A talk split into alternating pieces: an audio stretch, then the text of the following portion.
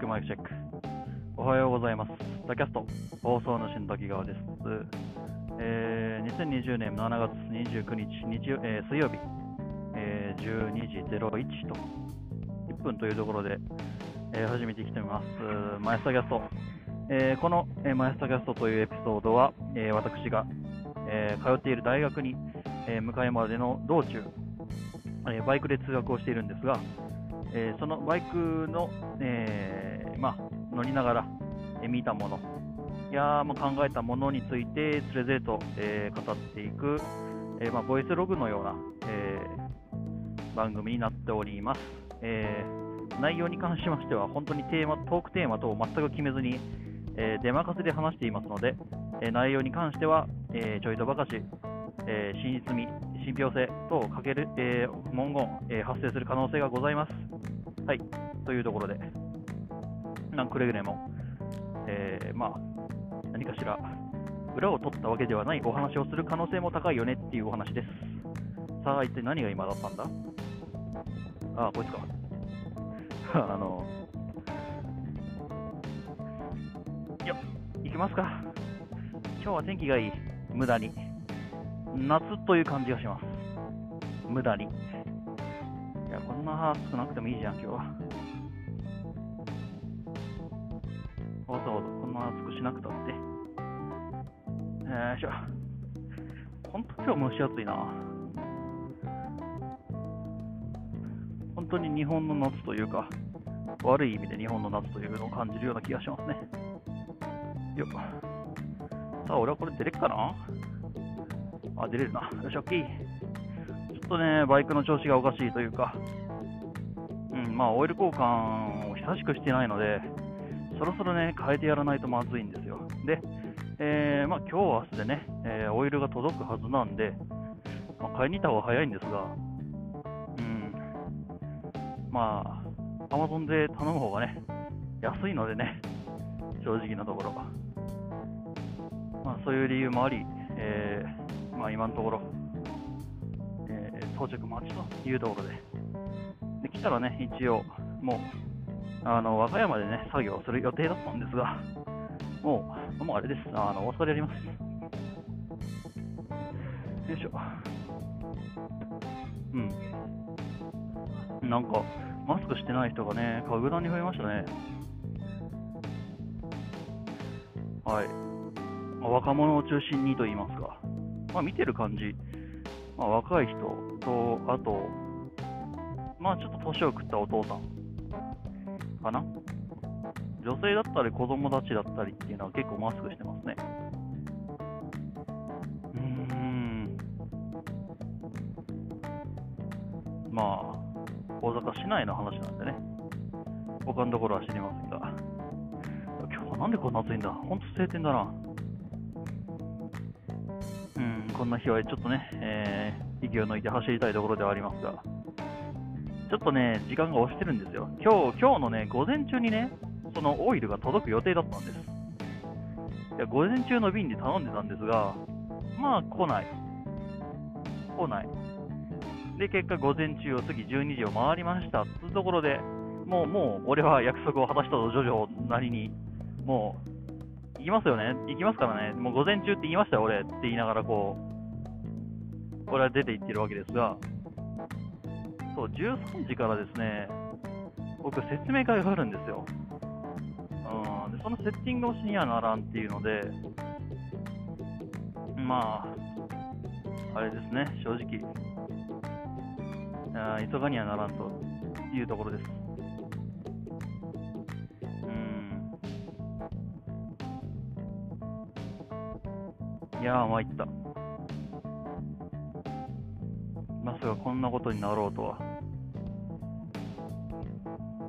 うん、まあまあね、えー、いろいろと準備はしたので、準備はしたのでというか、まあいろいろとね、えー、やってることはあるんで、まあ説明会っていうのもどういう説明会になるのかちょっとね、怪しいんですよね。こう、1対1、ワンオンワンでやるものなのか、まあ、それとも、本当に、えーまあ、パワーポイントを使って一方的というか、一方向的に、えー僕の方に、えープレゼンをしていただけるようなタイプのものなのか、がちょっと、ばかしちょっとつかみづらいんですよね。あの SB テクノロジーさんはね、あの一方的にこう、で、最後に何かしら質問ありますかっていう感じで、まあ、エクションさん、えいしょえいしょやらしてる。えー、育種さんもそうだったな。あのまあ、こう、会社説明会というだけあって、あの、ややこしいんですよ。あの、全部の企業統一してないから。会社説明会と言いながら、なんかこう、履歴書を持ってきてねとかさ、会社説明会と言いながら、こう、成績表明書とかね、あの、卒業、まあ、見込みとかそういう、まあ、書類を持ってきてねっていう説明会もあったりするわけですよ。説明会じゃないだろ、それ。もう半分っていうか、もう区割り区分、あれじゃないですか。もう取る予定じゃないですか。ああ、引っかかった、ここの左折。ここね、車っていうか、まあ、人がめちゃくちゃ通るんで、全く左折ができんっていうのがあったりします。勘弁してくれよ。しかもね、ここね、あ日差しがきつい。あの、日陰がない。笑っちゃうぐらいに日陰がない。そして風も通らない。なあ、これでかい十字路ね。うん、この天満橋のでかい十字路なんですけど、やたらめったら暑いんだよな。まあいいや。えーっていうんでね、まあ、今日はまあ説明会があるんですが、まあ、それに参加するためにちょっと急がにはならんのですよ。まあなあ、ね、今更思っちゃったけど、俺、この服これか。もし面対面式の説明会だった場合は、面倒だな。あーでしかもあー、服の指定がなかったんですね。面倒なことになっちまったかもしんねえな。そう、服の指定がないとね、やたらどどうしてやろうか、ショーどうしてやろうかっていうのもおかしな話だな。うーん、まあな、私服って書いてあったらまだワクシなんですよ。まあ、私服という名のっていうね、こともあるんだけど。まあなぜひ私服でっていう場合と、私服って書いてある場合と、カジュアルな格好でっていう場合と、あのビジネスカジュアルでっていう場合と、まあ、いろんなパターンがあるんだよね。さあ、どれがどういう服がいやそもそもさ、俺服持ってないのよ。あのまあ、貧乏だからってのもあるんだけど、まあ、服に頓着しないっていうのもあって、まずまずビジネスカジュアルという名の何かしらに合った服を持っていないぞ。うん、俺スーツを3着ぐらいと、ズボンもう全部デニムジーンズですよ。それしかないもん。あと T シャツが5枚ぐらいかあとはちょいとしたワイシャツぐらいか。うん、服は僕はそれしか持ってないので、うん、あとはパーカーが少しかな。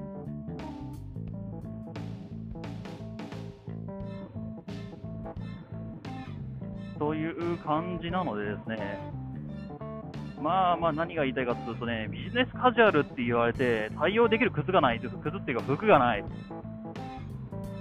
どうしたらいいんだい？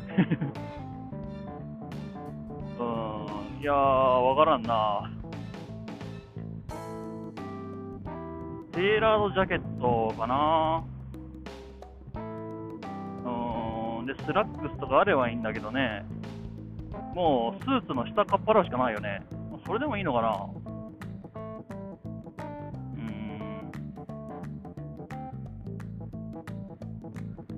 うん。もうほんとそんぐらいよ。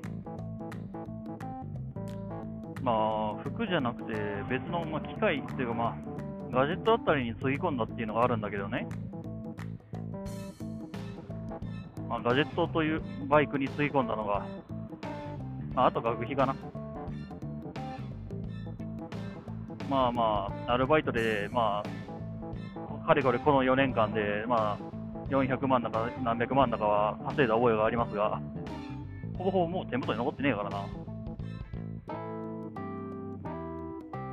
うん。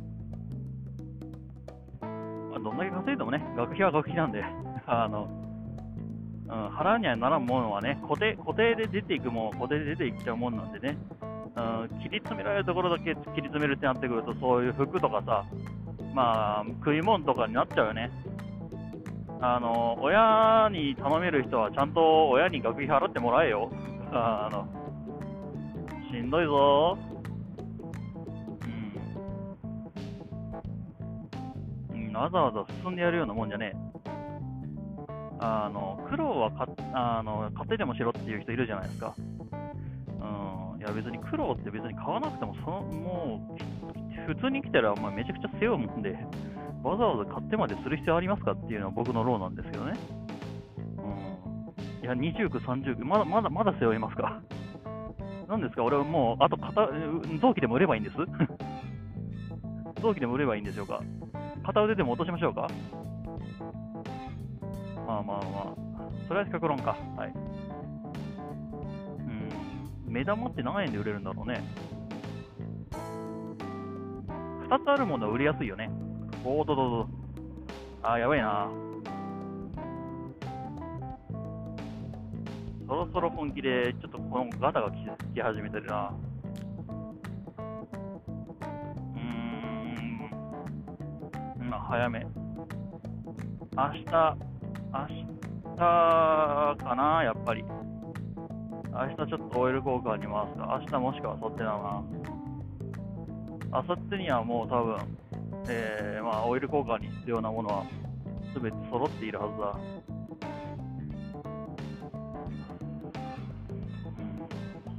うん、お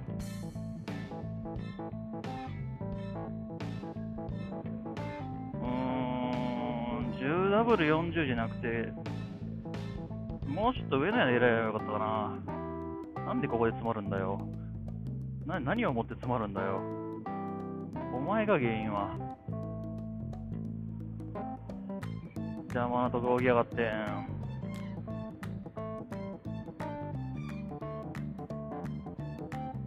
わざわざ2車線が1車線になるところにわざわざ置いたら、まあ、そりゃそうなるよな。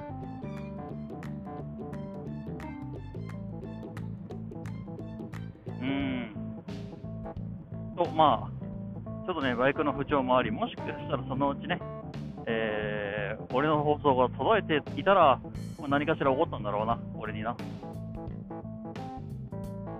まあ、いろいろこいつは満身創痍だからな。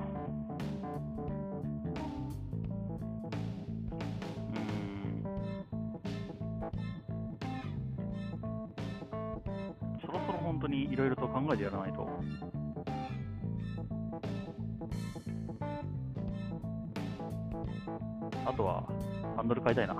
ハンドル変えたい。ハンドル変えて、オイル変えて、ワイヤー変えて、ワイヤーもね、G 入れたのを無理やり繋いでるようなもんだから、いつ、いつ俺が死ぬかわからないんだよな。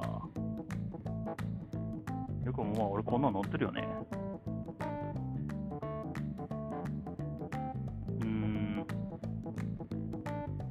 コロコロナにかかるのが先か、俺がバイクで事故るのが先か。後者の方が可能性高いのが怖いんだよね。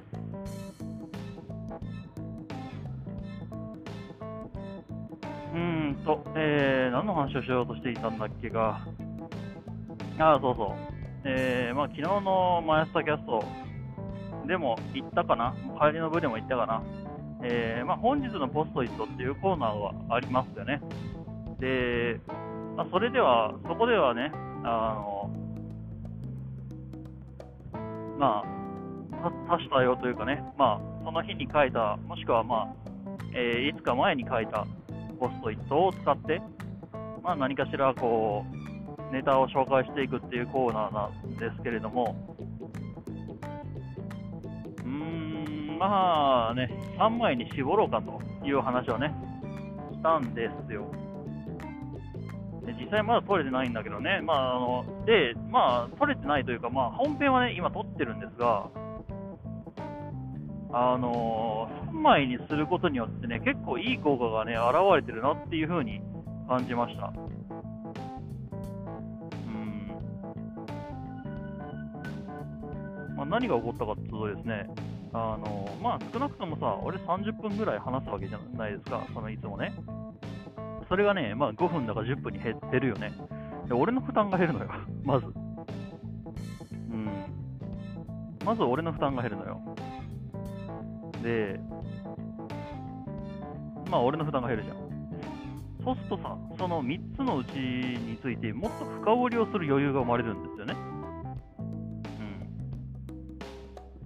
これすごくて、まあ、今までだったらさ、もう本日のポストイットっていうのは、まあ、あの、もう疲れたからとりあえず、まあなんか、えー、鉛防止にやろっかっていう程度のものだったのを、その3枚に絞ることによって、まあ、一応、まあ見てくれ、まあ、まあ、多少見てくれはよくすることができるようになったんですよ。多少その質を上げることに成功している気がするんですよ。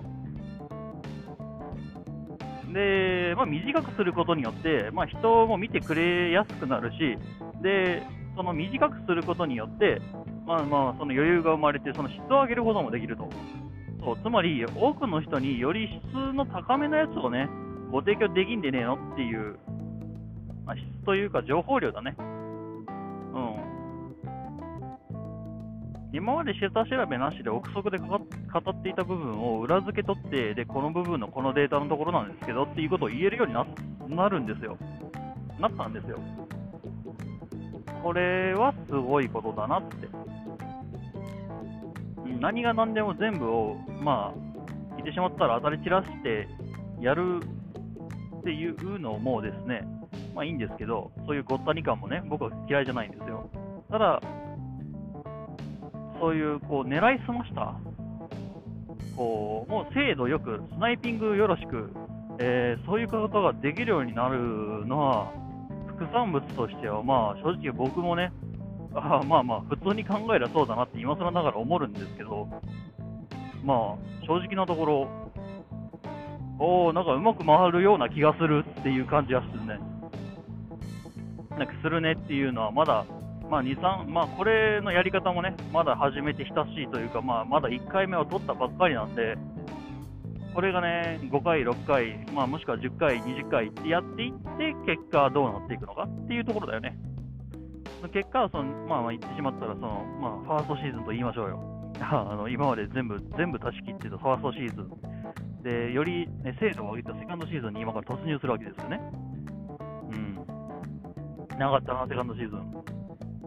違うな、かったな、ファーストシーズン。うーん、つっても2、3ヶ月だけどね。そうなんだよな。今まだ2、3ヶ月なんだよね。俺、ポッドキャスト始めてまだ1年経ってないんですよ。うん、確かね。8月だな。だからもう少しで俺、ポッドキャスト始めて。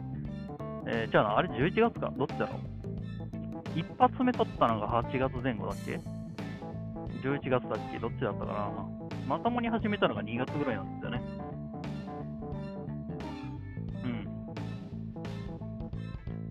まあまあまあ、半分現実逃避的なところもありましたけど、うん。いやー、でも、そうかそうか。もう、あと半年すりゃ、ポッドキャスト1年生、卒業かな？じゃあ、2年生になるわけだ。楽しみだなまあ、楽しみだなって何が始まるってわけでもねえんだけど、新入生が来るわけでもねえし、後輩ができるわけでもねえし、かといって先輩もいなかったし、今まで。おー、おテレビ700だといたぞ、今。うわかっこよかったな、今の。えっとですね、ヤマハさんが出したビッグオフなんですよ。テネレ700。テネレシリーズっていうのがあって、で、まあ、どういうものかっていうと、まあ、えー、まあ、ラリー、まあ、そういう、こう、長い距離を過酷な環境の中で走り続けるっていう、まあ、競技だと思ってください。うん、まあ、それで使われていた技術だったり、まあ、そういうものに対応した装備っていうのを、まあ、盛り込んだあのシリーズ、ビッグオフロードっていう、まあ、ジャンルなんですけれども、それの新作がですね、ヤマハさん、えーついこの間かな、もうもう数ヶ月前だろう、に出したのですよ。4月発売だったっけ？海外ではもうずっと前に発売されていたんですけれども、日本に入ってくるかどうかすごい不明だったんですね。で、まあ、入ってくるということになって、で、わ、すげえなっつって、俺も欲しいなと思ってたんですけど、まさか本当に目の前で走ってるのを見れると思思わなかった。うん、やっぱ大阪すごいな、走ってみるもんだな。うん、和歌山だったら多分お目にかかれなかったろうな。別に和歌山をディスってるわけじゃないですよ。うんいろんな人、いろんなバイクが通ってるっていうところで大阪ってすごいなって話をしてるだけで。美味しいからね、みかん。腐るほどにあるからね、みかん。まあ、マジで腐ってるけどね、みかん。そこら辺の農園でね。取りすぎ、取れすぎるのもね、磯坂っていうか、なりすぎるのも、実がなりすぎるのも磯坂どうだよっていう話なんで。うーん、ただね、段ボールいっぱいにみかん。うーん。こう、正直なところ、まあ、僕自身、まあ、栄養というかね、そういう、まあ、粗食じみたことになってるわけですよ。あの、好き好んでやってるわけじゃないけど、うん。ってなってくると、そういうみかんだったり、そのかあの実家から送られてくるね、そういう果実系っていうのが、まあ、いかに貴重な栄養源かっていうところだな。一時本当に倒れかけたことがあって、でもその時はもう本当に、その実家から送られてきた、まあ、トマトジュースだったり、みかんだったり、あのそこら辺のね、ものをね、もうむさぼり食って、栄養、栄養って言いながらこう、死にたくないって言いながらこう、本当はあれは何だったんだろうな。うん、まあ原因分かりきってるんですけどね。あの、普通に栄養失調っていう。そう、今、今でこそちょっとふ膨らんできますけれども、以前はね、結構痩せちゃったんですよね。えーっとね、まあ、もともと僕体重がね、90前後あって、高校時代ね。で、それがこの学校入って、で、1年、2年で本当に何も食えなくて、うん、食う、食う金がなくて、で、70まで20キロぐらい飛んで落ちたんかなで、3年になって、で、やっとまともに食えるようになって、リバウンドして今、えー、89が。ゃあな、もともと100キロ近かったんか、あれは確か。98とかそんなんやった気がしますね。98、70、75かな ?75 ぐらいまで確か一気にスーンと落ちて。うん。その時まだ体重全然測ってなかったような気がする。で、そこからまた80前後まで戻って、で、今84、5? 90はまだ行ってなかったような覚えがある。うん、っていう、まあ、ちょっと体重体重がちょっといろいろと変動していたような覚えはありますが。あの、やっぱ食わないと体重減るんだね。びっくりした。で、食わないと動けないんだね。うん、びっくりした。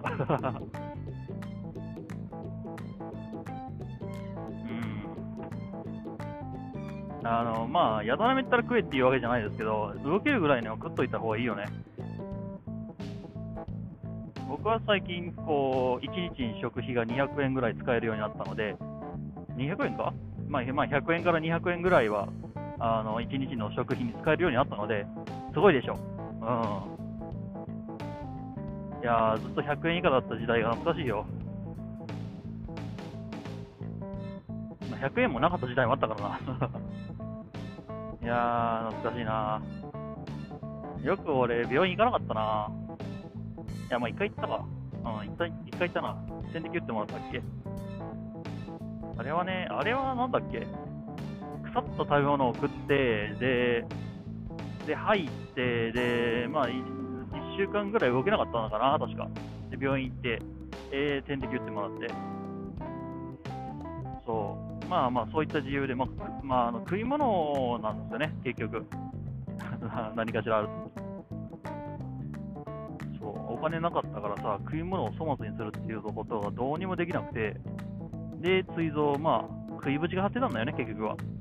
あの腐った建物に手出して、で、まあ、ウイルス性だよね。の、なんだっけな、腸炎かなんか、にかかって、で、結局、あれだな、点滴打ってもらったんだっけか。いやー、てか、まあ、すげえ貧乏くせえな、今さ考えると。結局ね、あの病院代の方がかかったっていう。病院代はね、親が出してくれたんだよ。びっくりした。まあ、病院代はっていうか点滴代か。親がちょっとだけ出してくれたよ。うん。ありがてえな。でもね、あの、あすげえ、すげえ勘違いされるかもしれないですけどね、親いろいろ出してくれてるんで、全然別に、こう、何かしら確執があるとかそういうのではないです。はい。うん。別に何かしらこういう変なことがあるとか、そういうのではないですんで、ご安心ください。あー。うん、でもまあまあね、うちの今、2人暮らし、妹と2人暮らししてますけど、家賃出してくれるのもね、別に親だから、うん、それはありがたいな。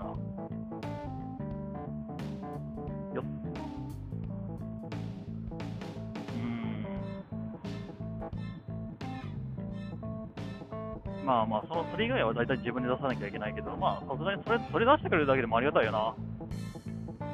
住める、安心して住める場所って、安心して寝れる場所があるって、やっぱすごい安心できますよね。うん。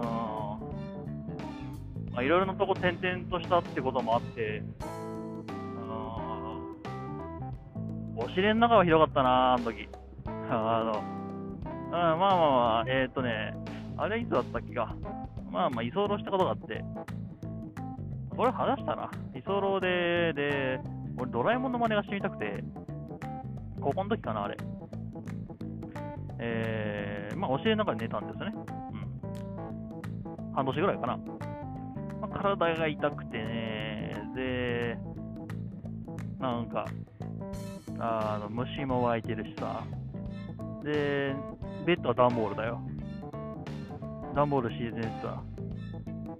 いやー、まあ、あの皆さん、こういうことはね、あのあまりえー、面接等ではね、使わないでください。あ、あなたもですか？って言われてね。ああの僕、これ一回面接で話したら普通にドン引きされましたんでね。あなたの一番あの苦しかった出来事を教えてくださいって言って、普通に話したら普通に帰るっていうね。そういうことじゃないんだなっていうね。そうそう。あの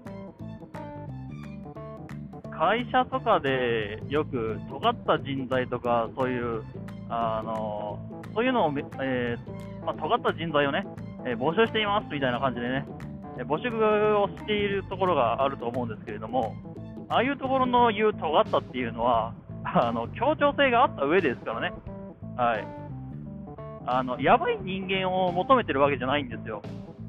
仕事ができて、かつ何かしらこう何かしらの技術として特化した人間が欲しいだけであって、あのまあ、まあ、言ってしまったら僕のようなね、まあ、ちょっと、えー、いろんなことを経験した人間が欲しいというわけではなかったりする。うん。まあ、いろんなことを経験した上で協調性がある人間を、えー、まあ、求めているというのが正しいかな。まあ、つまり仕事ができる人間を探しています。はい、結局のところは。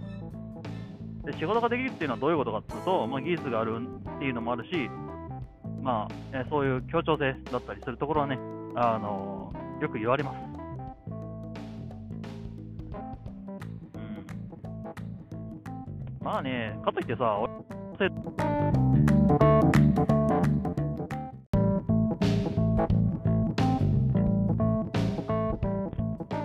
はい、えー、まあ、さっきね、電話が来まして、で、今回はね、えー、気づくことができたので、よかったよ、本当に。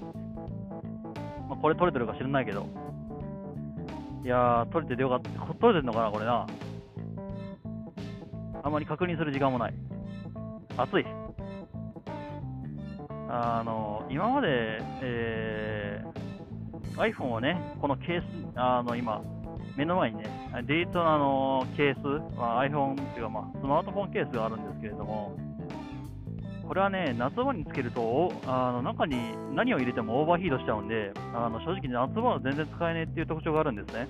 うん。かといって防水性も大したことないんで、まあまあ、本当に、あのーまあ、買うだけ、買うだけ無駄とは言わんな。えー、まあ、えーまあ、価値に、価値というか、まあ、価格に見合ってないと言ってしまえばそこまでなんだが、正直100均で、100均の方がまだマシ？そこまでは言わないな。うん。まあ、100均のあの防水ケースをつけて、で、まあ、多少なりとも、えーそれなりの、えースマートフォンホルダーを使った方が、まあ、まだマシだよねっていうぐらいのものなんですけど、まあ外れだよね、もうね。使い、使い勝手もクソも減ってくれもねえわ。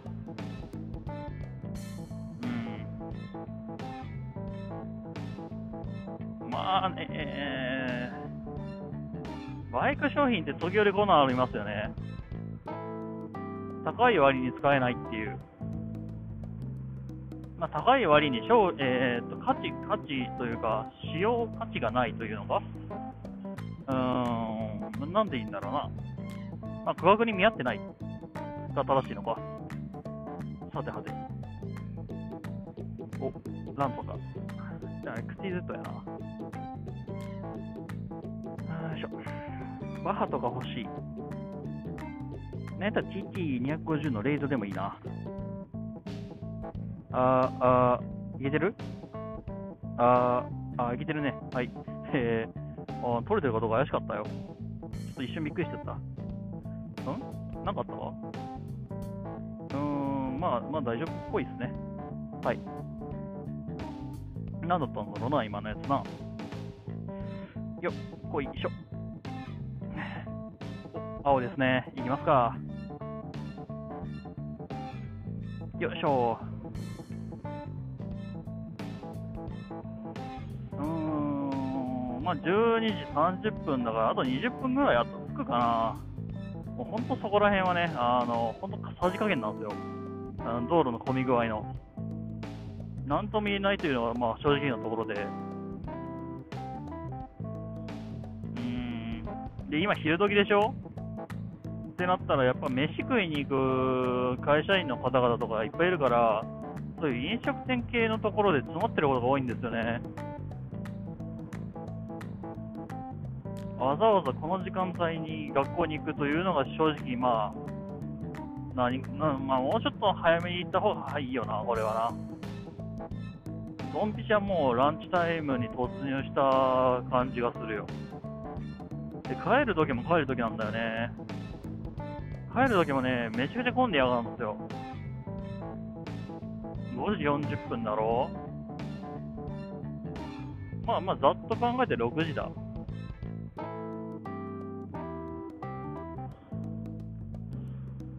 うーん、そう考えるとな、ちょ、もうちょい早めに出るっていうのも一つ手かもしれないな。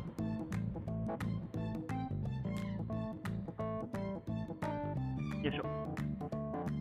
出ないとちょっとね、いろいろと、うん、まあ、夕方だからまだマシなのかな。そういう混み具合に関しては。とはギリギリ言えるのか、あれはな。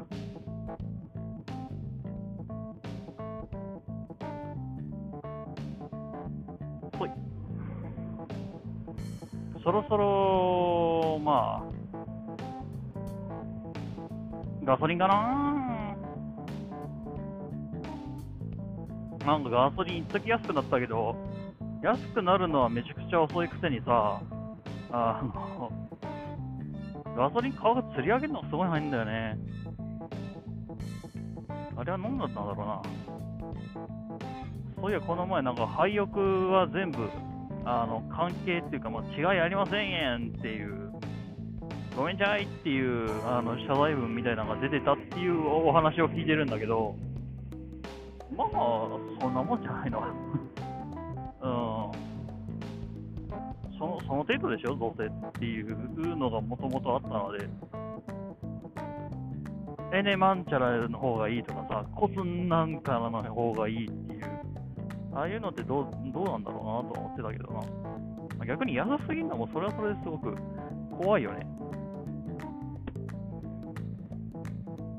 こう、他のところは140円ぐらいで売ってるのに、似たような場所にあるのに、値段が120円とか110円とか。で売ってるあのガソリンは、あれは何なんだろうね。まあ安いんやな、安いなりの理由があるんだろうけれども、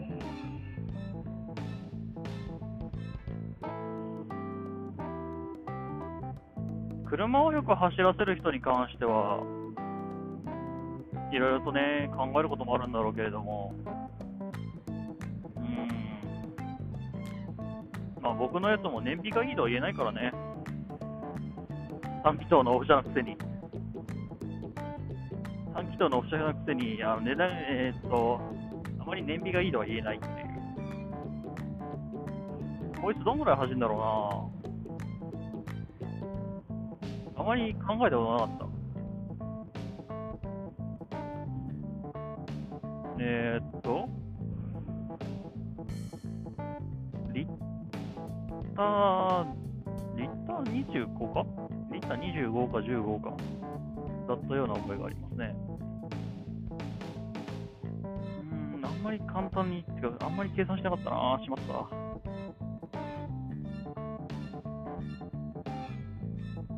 ただ、覚えがあるのが、まあ何かしら下一桁が5だったよな。リッター15かなフロードの短気筒でリッター15って結構まあ、あまりよろしくない方ですね。うん。まあ俺のメンテナンスの問題だとは思ったけど、まあ大体、まあ25前後、25前後行ってくれたら、まあまあ、お、さすがな、さすがオフ車、短気筒のオフ車って言いたいんだけど、まあ俺がメンテナンスしているっていうのもあるし、で、まあ1993と、まあ言ってしまったらもう30年選手なわけですよね。ざっと考えて。で、考えると、まあ経年劣化としてもしょうがないのかなっていう感じはする。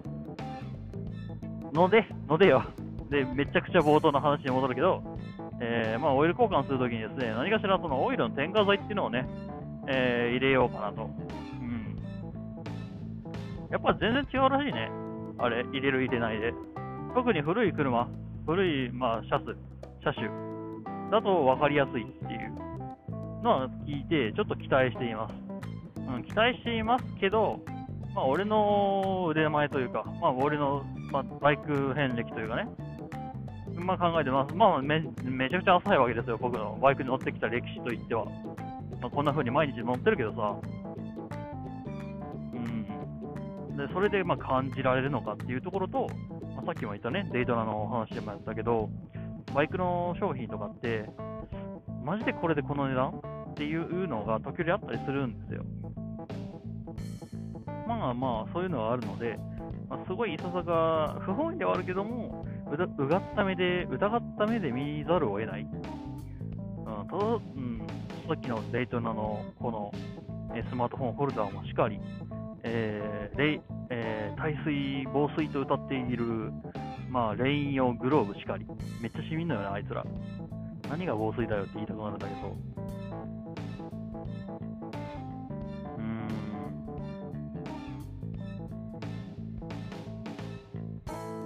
まあ、そこら辺は暗黙の了解というか、まあ、そういうもんよねで通ってきてしまっているのがあるからな。そこは僕自身あんまりこの業界あんまり好きじゃないところですね。これはサバゲの業界にもいるんだけどね。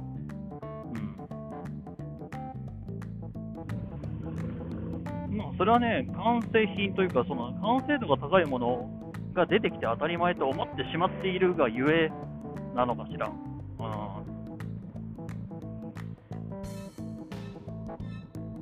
それはね、なんか、あの、韓国人の知り合いというか、まあ知り合いかあれは。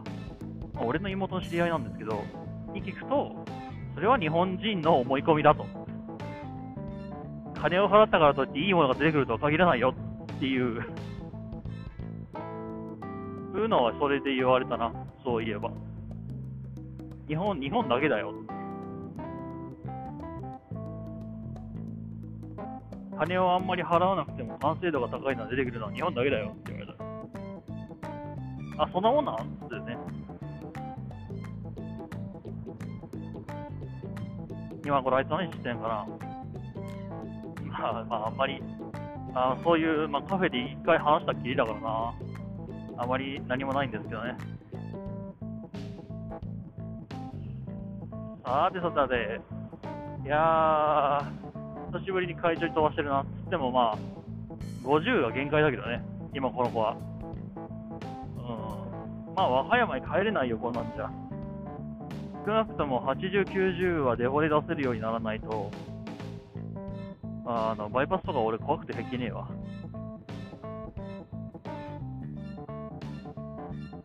夜のバイパス怖いんだよな僕自身その、まあ、暑くなったり寒くなったりっていうのもあるけど、車の通りが少なくて、まあ、素通りできる、まあ、簡単に言って一番早く帰れるっていうのが夜中だと思っているんです。夜中の1時、2時ぐらいか。1時、2時だったらまだあの意識保ってるドライバーさんがいるんで、意識保ってるっていうか、まあ、あの意識が覚醒している、うん、ドライバーさんが多いので、あの3時、4時になってくると、あ、こいつやべえなっていうドライバーさんもちらほら見るんだけど、逆にまあ車も少ないから見るんだけど少ないよね、結局は。まあ、まあ、で、俺の活動限界というのもあって、まあ、1時、2時ぐらいにね、えー、走るようにしてます。で、3時ぐらいに家着くかなぐらいで、えー、俺は家を出るんですが、えー、まあまあまあ、一言で言うと、まあでも、そんぐらいになってくるとね、俺と似たようなことを考える人がたくさんいるわけですよ。あ何かというと、まあ皆さん、まあ、つまり飛ばしてるわけですね。はい。そこをね、考えるとですよ、まあ、正直なところ、うん、あまり、その、スピードが出せないというのも怖い。で、しかも最近煽らせ運転のあるものが出てきた。いや、別に、スピードがこれぐらいしか出ないんですよ。これはね。これが最大マックスなんです。煽らせてるわけじゃないんです。っていうのを僕は言いたいわけだから、そんな、そんな文言が通用するわけもなく、はい。煽らせ運転っていうことで認定されれば、まあ、それまでよ。俺ちゃんと安全運転しただけですってって、ダメなんじゃないかな。まあ、どんなかわかんないけど、それで捕まったこともなし。うん、まあ、いやすごい不思議な罰則だよね。煽らせ運転っていう。ま、えー、いいか。はい。そういうわけで、まあ、学校到着しましたんで、えー、まあ、そろそろね、えー、このマスターキャストも終わっていこうかなというふうに終わります。はい。うん、まあいいや。終わりの時間が近づいております。というところで、はい。えー、まあ、いつものごとく、ツイッター、タンブラーよろしくねっていうのと、うん。ツイッター、タンブラーよろしくねっていうのと、まあまあ、この、えー、タキャスト、そして僕がや、まあ、僕がね、競争をやっている、えー、競争キャスト。えー、そちらの方をね、えー、よければ、えー、フォローしていただけると励みになりますというところで、えー、まあ本当にもう終わっていきましょうかね。はい、えー、ご視聴いただきありがとうございました。おスパーじゃねえか。かっこいいなああ、いいな